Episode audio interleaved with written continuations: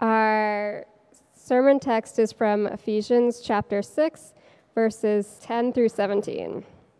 Finally, be strong in the Lord and in the strength of his might. Put on the whole armor of God, that you may be able to stand against the schemes of the devil. For we do not wrestle against flesh and blood, but against the rulers, against the authorities, against the cosmic powers over this present darkness, against the spiritual forces of evil in the heavenly places. Therefore, take up the whole armor of God, that you may be able to withstand the evil day, and having done all, to stand firm.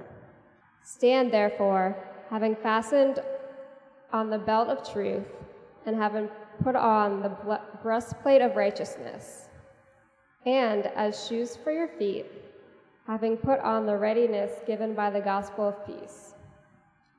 In all circumstances, take up the shield of faith, with which you can extinguish all the flaming darts of the evil one, and take the helmet of salvation and the sword of the Spirit, which is the word of God. This is the word of the Lord. Now, when I was in grade school, my brothers and I played a bunch of street hockey. And we had a bunch of pickup games in our neighborhood cul de sac. My younger brother, who was significantly younger than the rest of us, we made him play goalie every single time. And every time we tell him it's because we just didn't want him to get knocked out by all the bigger kids. Truth is, no one wanted to play goalie. And it wasn't the case that the position of goalie was actually safer because he never had the proper equipment. The only thing he had was what we had in the garage old, worn out catcher's gear for baseball. My younger brother played not with hockey pads, but with knee guards that didn't even cover his ankles. He didn't have a hockey glove, but he had a mere baseball mitt that was worn out. He didn't even play with a hockey mask, but he played with a baseball mask, covering, if you call it, that was specifically designed to protect and keep out large round baseballs. The eyes were, had zero protection from hockey pucks and from hockey sticks. And I wish I had a picture of this because it, this protection was merely a, a cute costume. And it did absolutely nothing to protect him. Now, today we come to Ephesians chapter 6. And in our passage, we find that the Apostle Paul talks about another gear. And it's not about a cute hockey outfit, but it's about something a lot more serious. It's about the armor of God. Now, perhaps you remember a time where you, you were bullied and no one was there to stand up for you. Perhaps you can remember a time where you were criticized and your name was dragged through the mud and no one was there to speak in your defense and to speak up for you. And we all innately have this desire, this longing to be protected, to be guarded. We like the idea of a shield, but we find that there is a disconnect with what Paul's talking about. We don't understand his sense of urgency. The Apostle Paul s- says we need to strap on, we need to, to lock in, we need to suit up we need to be fully suited right here, right now, and all the time. So, what's with Paul's urgency? What's with all the urgency? Why do we need to be fully suited? Why do we need to be fully suited? Now, when we come to this passage, most of us find that it is a little strange. We find it a little strange. And I think part of the reason why we find this passage to be kind of weird is because it's an ancient metaphor. When we think of battles, we think in terms of bazookas and Tomahawk missiles. And so already there's a disconnect between us and our world and Paul's ancient metaphor. It's very much like how I would convince, try to convince my kid to understand that when I was growing up in my day, how I would have to walk up to a television, turn a knob, adjust the bunny ears with you know tinfoil wrapped around it, how I would have to get up early at a specific time in order to watch my Saturday morning cartoons there's just a natural disconnect for him to understand. But not only is it that the illustration is outdated, I think one of the main reasons why we have this disconnect is because we don't really believe that we're at war. We don't really believe that we're at war. We don't act like it. I mean, this whole notion of spiritual warfare does not sit well with the modern, postmodern, and post postmodern thinking. But the Apostle Paul would say that is not like the Twilight Zone, it is not some sci fi thing, but it is, it is really, in fact, our reality that we live in right here and right now. That this is the reality in which we live. Whether or not we are aware, there is a war going on right now, and we are in the midst of the crossfires. The Apostle Paul would say, Suit up, put this on, put that on. Don't go without this, don't go without that, because we are under attack. Now, the Apostle Paul would say that we have an enemy, that we have an enemy, and so we need to be careful because he is an enemy that hunts us. He is malicious and he is relentless. Paul says that our struggle is not against flesh and blood. It's not against flesh and blood, meaning it's not human. Our nemesis is not human, so it cannot be easily managed. And so we need something more. We need a different kind of armor. Paul says that our enemy, the devil, he is called the God of this world, the ruler of the kingdom of the air, the prince of darkness. And our enemy, eh, we are at war with him and his army, and to be fully suited is to protect us. And to be without the armor means it's game over. It means there's no contest because we are severely outmatched. Do we believe this stuff? Do we actually believe this stuff? Do we believe that we're at war? Do we actually believe that there is an enemy who hunts us? The Apostle Paul would say that we need to be conscientious of this war. And if we're conscientious, if we're so aware of this war, how might we act different? How might we do things differently? First, consider seminary. Consider seminary. My wife Kendra and I, we went to Gordon Conwell, and between the two of us, we have three master's degrees divinity, theology, church history. That's three master's degrees and five years of study between the two of us, and neither one of us has taken a course on spiritual warfare, nor was one offered at least to my understanding. But how can we talk about mission without talking about warfare? How can we talk about church planting and pushing against the darkness without understanding what we're up against?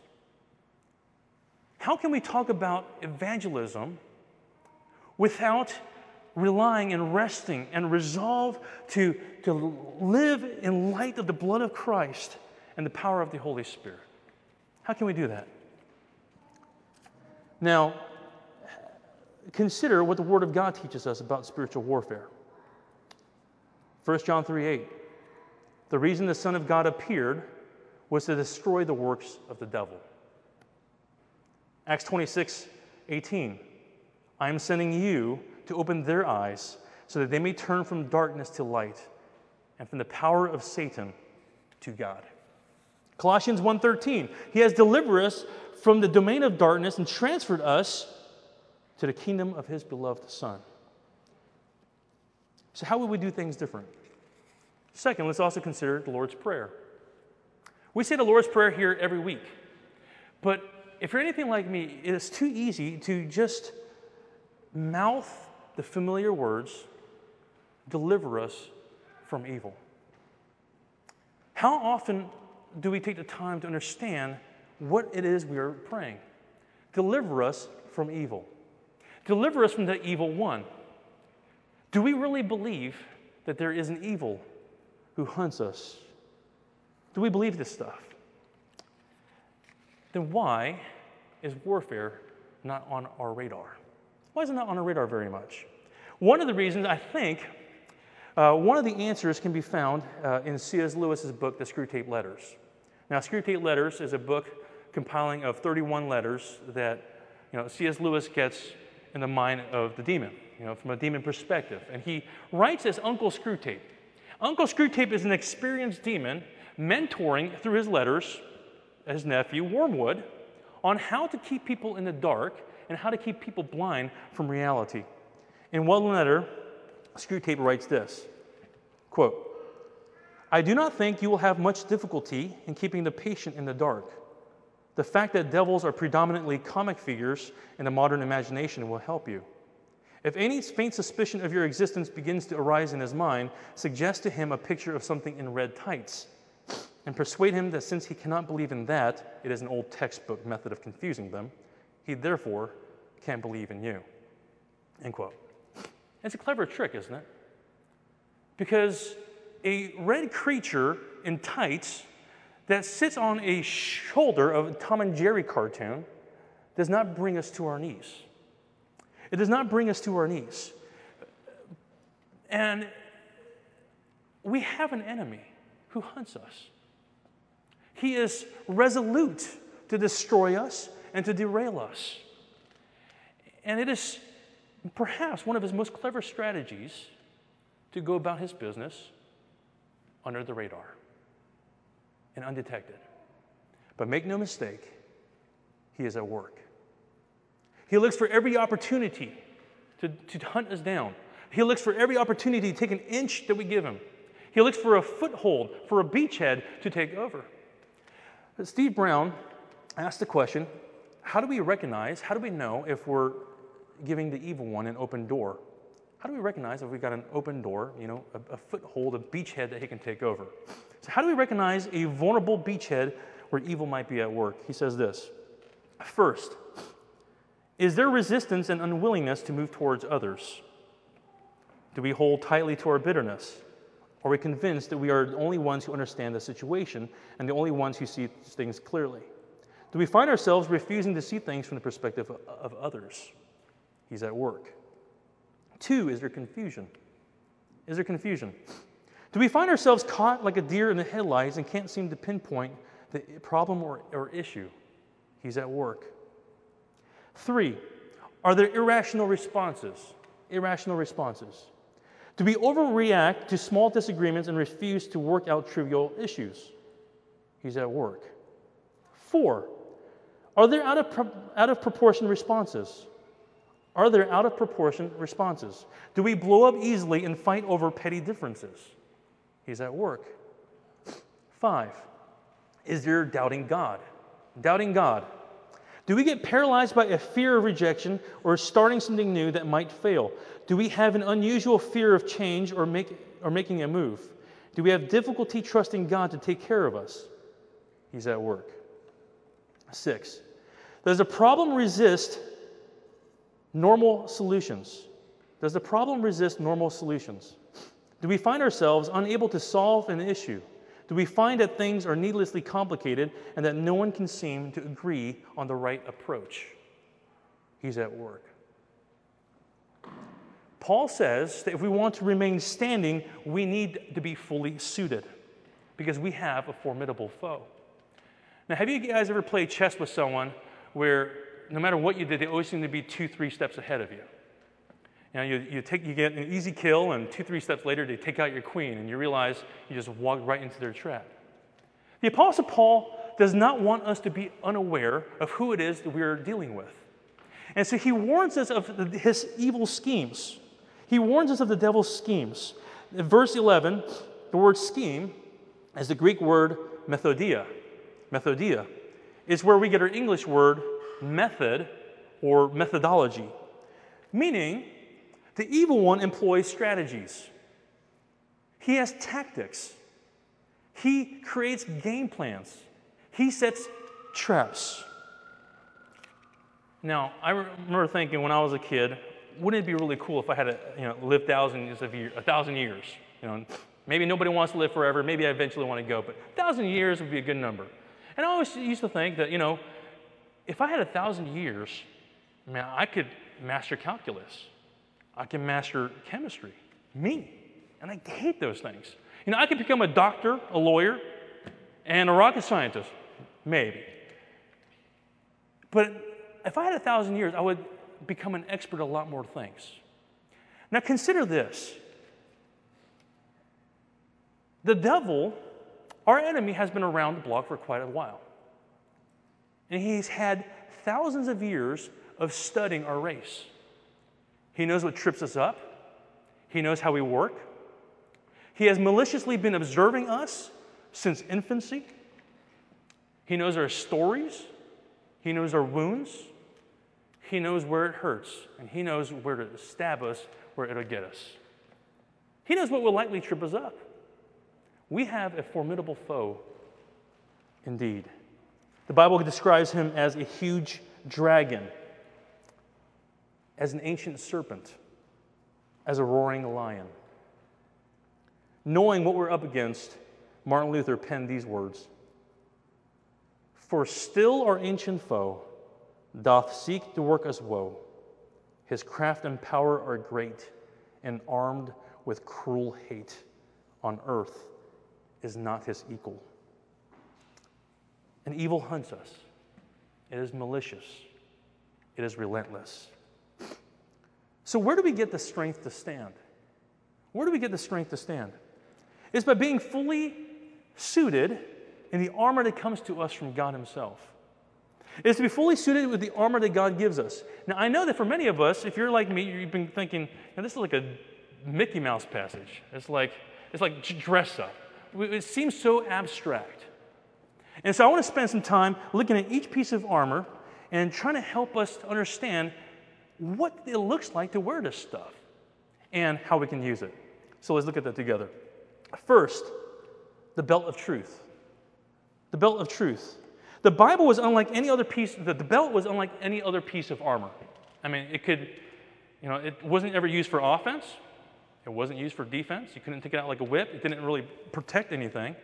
The only purpose of the belt was to tuck in your shirt, it was to keep the flowing robe out of the way for battle. That's the very first thing that the soldier did to prepare for battle.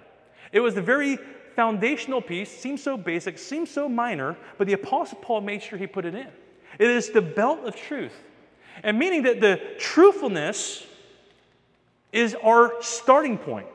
The truthfulness of what Jesus has said about himself, of how God has revealed himself through Scripture, of what he says about the person of Jesus and who we are and what God requires of us. To embrace that has to be the starting point. Because you see, we have an evil one. He is the tempter. And he wants to, to tempt us, and he says to us this create your own reality. Do as you please, be your own God, determine your own truth. After all, you only live once. And we need to counter his lies with a belt of truth. We need to say, no, no. I have been purchased by his blood, so I no longer can live my life for my own. I, I, my life is no longer mine to live. I no longer live, but Christ lives in me. The belt of truth. Second, the breastplate of righteousness. The breastplate of righteousness. Paul tells us that we stand by putting on the breastplate of righteousness. Now, this is a righteousness that is not of our own, is not our own righteousness. It is an alien righteousness that comes from outside, and it becomes mine only when, when, I, when I put it on. And much like we put on our new self, to put on the breastplate of righteousness is to put on Christ, is to identify ourselves with Him. Is to say, despite my track record, I am righteous as He is righteous. Because you see, we have an enemy. He is known as the accuser. He loves to tell us lies. He tells us, You're no good. You blew it again. I cannot believe you did that. What if they knew? God's going to punish you. He's really going to get you this time. Oh, you really did it this time. And we need to counter those lies with the breastplate of righteousness. We need to be able to say, You're right. I am no good. but Jesus was. You're, you, but you're wrong because God is not punishing me. He cannot be punishing me because he has already punished Jesus. And therefore, he is faithful and righteous to forgive me and to drown out my sins in his blood. The breastplate of righteousness. Third, the shoes of readiness through the gospel of peace. The shoes of readiness through the gospel of peace. Now, shoes for the Roman soldier, uh, it, was, it was really cool. It wasn't like your sandals or Nikes. Uh, they were light, they were made for mobility. You know, you can nimble way your way through enemy territory. And most of all, what was really cool is that they had cleats. But these cleats were made out of sharp metal spikes. It provided traction in warfare, especially in a sword fight, which you needed. But also, you were, it was able to you know, debilitate people on the ground. It, was, it could be used as a weapon. And to be fitted on, with, uh, for our feet to be fitted with the readiness with the gospel, the gospel of peace means that we are able to enter into enemy territory with the gospel of peace and to spread it out. It first begins with our acknowledging and our receiving the reality, embracing the fact that in Christ that God has given us peace. Paul says that now that we have been justified by faith, we have peace with God. And Paul says elsewhere that in this very book, he says, through the gospel, through the blood of Jesus, he has torn down the wall of hostility between each other and has given us peace. He has reconciled us to himself, he has reconciled us to each other, and God is in the business of bringing peace. And we are able to bring that very thing to others. Now, when I think of this church plant, I love the vision and the desire to create a multi ethnic, multicultural church. Because it's a beautiful thing because it reflects the, the image of the end goal. It reflects what he's doing, it reflects what the church is. That Christ has torn down these walls of hostility. It is to, t- to seek out a two contrasting neighborhoods, Jamaica Plain and Roxbury, recognizing that they're very different and yet seeking to bring those things together. And when I think about that, I often hear my enemy. I hear the enemy, the discourager, and he tells me this that is so impractical. It can't be done. Reconciliation is too hard. The walls are too high. And for us to have the readiness of the gospel of peace and for our feet to be fitted means we say, no. Christ's blood has torn down those walls. And he is more committed to bringing peace on earth as it is in heaven than we are ourselves. It is to say that Christ is more concerned about reconciling Jamaica Plain and Roxbury. He's more concerned about reconciling our differences in an ethnicity or, or whatever, or social class or whatever it is. Or he is more concerned about reconciling us and our division amongst each other than we are ourselves. And he's so committed that it cost him his blood. And so we need to wear the shoes of readiness to the gospel of peace. A fourth armor, the shield of faith. The shield of faith. In ancient warfare, armies would often take their arrows dipped in pitch and they would shoot them off after lighting them with fire. And you can imagine these flaming arrows created all sorts of havoc. And the shield that Paul is thinking about is not one of those dinky circular shields that barely covers your arm. He's talking about one of those big Roman shields that covered your entire body, that was the size of a door, that was able to cover and protect you. And what they did with those shields is that they covered them with hide. And they would dip the hide in water prior to battle so that it was able to extinguish the flaming arrows of their enemies. And so, what Paul is saying is that take this up because you have an enemy who is a lurking lion and he is looking for an opportunity to get you and where it hurts you most. Kendra and I, if you know something about us, um, we may have shared with you our story about uh, having trying to have kids. We're fortunate to have Karis and Judah now, but for the longest time, we had no idea if it was going to happen. Uh, it took us three and a half years of trying. uh, after pregnancy after pregnancy test, wondering what's going on.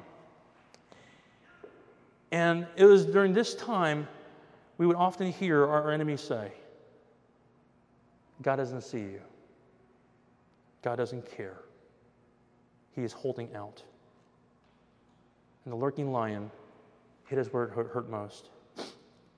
And to put up the shield of faith against his flaming arrows is to do this, is to say, no, God cannot shortchange his kids. God cannot stop doing good for his people. God did not spare his own son. So it cannot be the case that he does not see me. It cannot be the case that he does not care. It cannot be the case that he's not good. The shield of faith. Five, the helmet of salvation. The helmet of salvation. The helmet protected not only the head, but also the neck and shoulders. And salvation, the head of salvation, it reflects that we have to have a firm understanding that salvation belongs to the Lord. That He is the one who is powerful and able to bring us from death to life, from darkness to light, from alienation to sonship. Now, you may have people in your life, friends, family, uh, that who do not know Jesus, who have not embraced Him as their Lord. And you may hear your enemy, the prince of darkness, say to you what he often says to me What's the point? What's the use? There's no way he's going to come to faith. There's no way his heart can change. And the helmet of salvation says, the same Spirit who rose Christ from the dead is the same Spirit who raised us from death to life, who made us from enemies of God to friends. Is the same Spirit who is here today, right here, right now. And because He is not neutered, we can continue to pray faithfully and to engage because salvation belongs to the Lord. Six, lastly, the sword of the Spirit. The sword of the Spirit. Paul said that the sword of the Spirit is the Word of God. Now, the sword, uh, the word used is described as one of the swords that was, you know, small enough to chop up fruit, but large enough to really do some damage. It, it could be it was, it was a uh, sword that was used in close hand-to-hand combat. And I love the fact that we don't just have armor to protect us for the defense, we actually have something for the offense. And the Apostle Paul says he, he thinks about the Word of God, meaning the gospel, the sword of the Spirit, meaning we as a church, when we have, we're as carriers of the Word of God, as carriers of the gospel itself, we are God's chosen vehicle by which we are able to push against the powers of darkness. That through the word of truth, through the gospel itself, we're able to detonate the lie and call out the liar that he is. That's our enemy. He's the liar. He says, You don't qualify. You're a disgrace. You will fail. And to take up the sword of the Spirit, to receive it, to take it, to make it ours, is to say, Christ died for the ungodly. Not only did he die for the ungodly, he justifies the ungodly. And because there was nothing ever inherent in me to attract God's love towards me in the first place, there can never be something inherent in me to detract God's love from me. And he freely gives and He is the one who qualifies us, the sword of the Spirit. So there you have it the six pieces of armor to resist the darkness. So, where do we get the strength to stand? Where do we get the strength to stand? Let's look at Ephesians 6, verse 10. Finally, be strong in the Lord and in the strength of his might. Put on the whole armor of God that you may be able to stand against the schemes of the devil. And in case we missed it, he tells us again in verse 13 Therefore, take up the whole armor of God, that you may be able to withstand the evil, in the evil day, and having done all, to stand firm. So, where do we get the strength to stand? Now, this passage is not an exhortation for us to cultivate our spiritual gifts, as if our defense that was dependent upon our devotion. Now, this passage is not a call for us to join the army of the spiritual elite. as if our strength came from our own efforts and our own energy. Where does the strength come from? Where do we get the strength to stand? Does our strength come from the armor itself, or does it come from the person who puts it on? Does our strength come from the armor itself or from the person who puts it on? Now let's consider Iron Man. Iron Man, he's the coolest superhero. Except, dude, he's got like no cool superpowers, really. He's just a big brain who created a cool suit. That's something, but where does his strength come from? I mean, is it not the case that his strength comes from wearing the iron suit? That is it not the iron suit that enables him to fight off and withstand his most formidable foes? Is what he has put on. I mean, Tony Stark himself is, you know, he's just nothing more than, you know, a scrawny body with a weak heart. But when he puts on the iron suit, he's something special. He gets his strength. And his strength comes from his understanding that he himself is nothing and his suit is everything. We are strong when we draw our strength from Jesus. Paul is adamant that we need to be fully suited right here, right now, and all the time. We have an enemy who is, who is out to hunt us. The enemy hunts us, and it is malicious and it is relentless. And I myself have found that to be true. If you know a little bit of my story, I may have, may have shared with you before that growing up, uh, I feel like kind of shameful to say this, but in a lot of ways, my younger brother raised me. And what I mean by that is my parents were, weren't really around. Uh, on, on, you know, there were many days for period, long periods of time where I might have seen them, maybe one of them for 20 minutes a day. And my younger brother James and I were often uh, left alone to fend for ourselves. And so it often be something microwavable or something, you know, you can create something really quick. He, he makes something for me.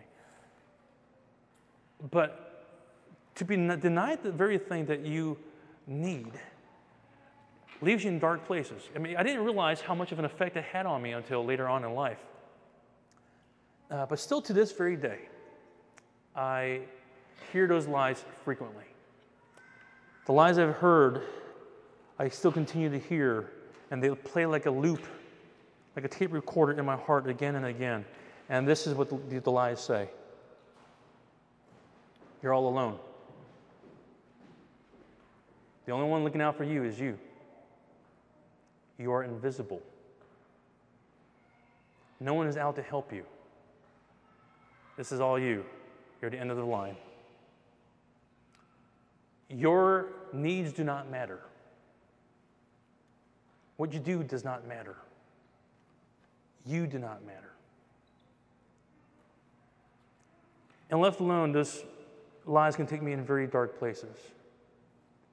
Because we have an enemy who hunts us. He is malicious. He knows exactly where to stab us, where it hurts. He is relentless. And he is resolute to bring all the fury of hell to overwhelm us with darkness so as to eclipse our faith. He is resolute to eclipse our faith. And as a moon can eclipse the sun, S U N, so also the power of hell seeks to eclipse the sun, S O N, so that we cannot see him, to keep our eyes off Jesus. And it is only when we see, when I see, that I myself am nothing and that He is everything, that I throw myself at Him and He defends me. And this is what He says Steve, I love you. I died for you. I am with you. I'm not going anywhere. I see you. We're going to get through this because I will remain strong. I will remain strong. We are strong when we draw our strength from Jesus. I want to end here with the words of Martin Luther. Did we in our own strength confide, our striving would be losing. Were not the right man on our side, the man of God's own choosing. Doth ask who that may be, Christ Jesus, it is He. Lord Sabaoth, His name, from age to age the same. And He must win the battle. And though this world with devils filled should threaten to undo us, we will not fear, for God hath willed his truth to triumph through us. The prince of darkness grim, we tremble not for him. His rage we can endure, for lo, his doom is sure. One little word shall fell him. And what's that one word? It's Jesus. It's Jesus. Let's pray.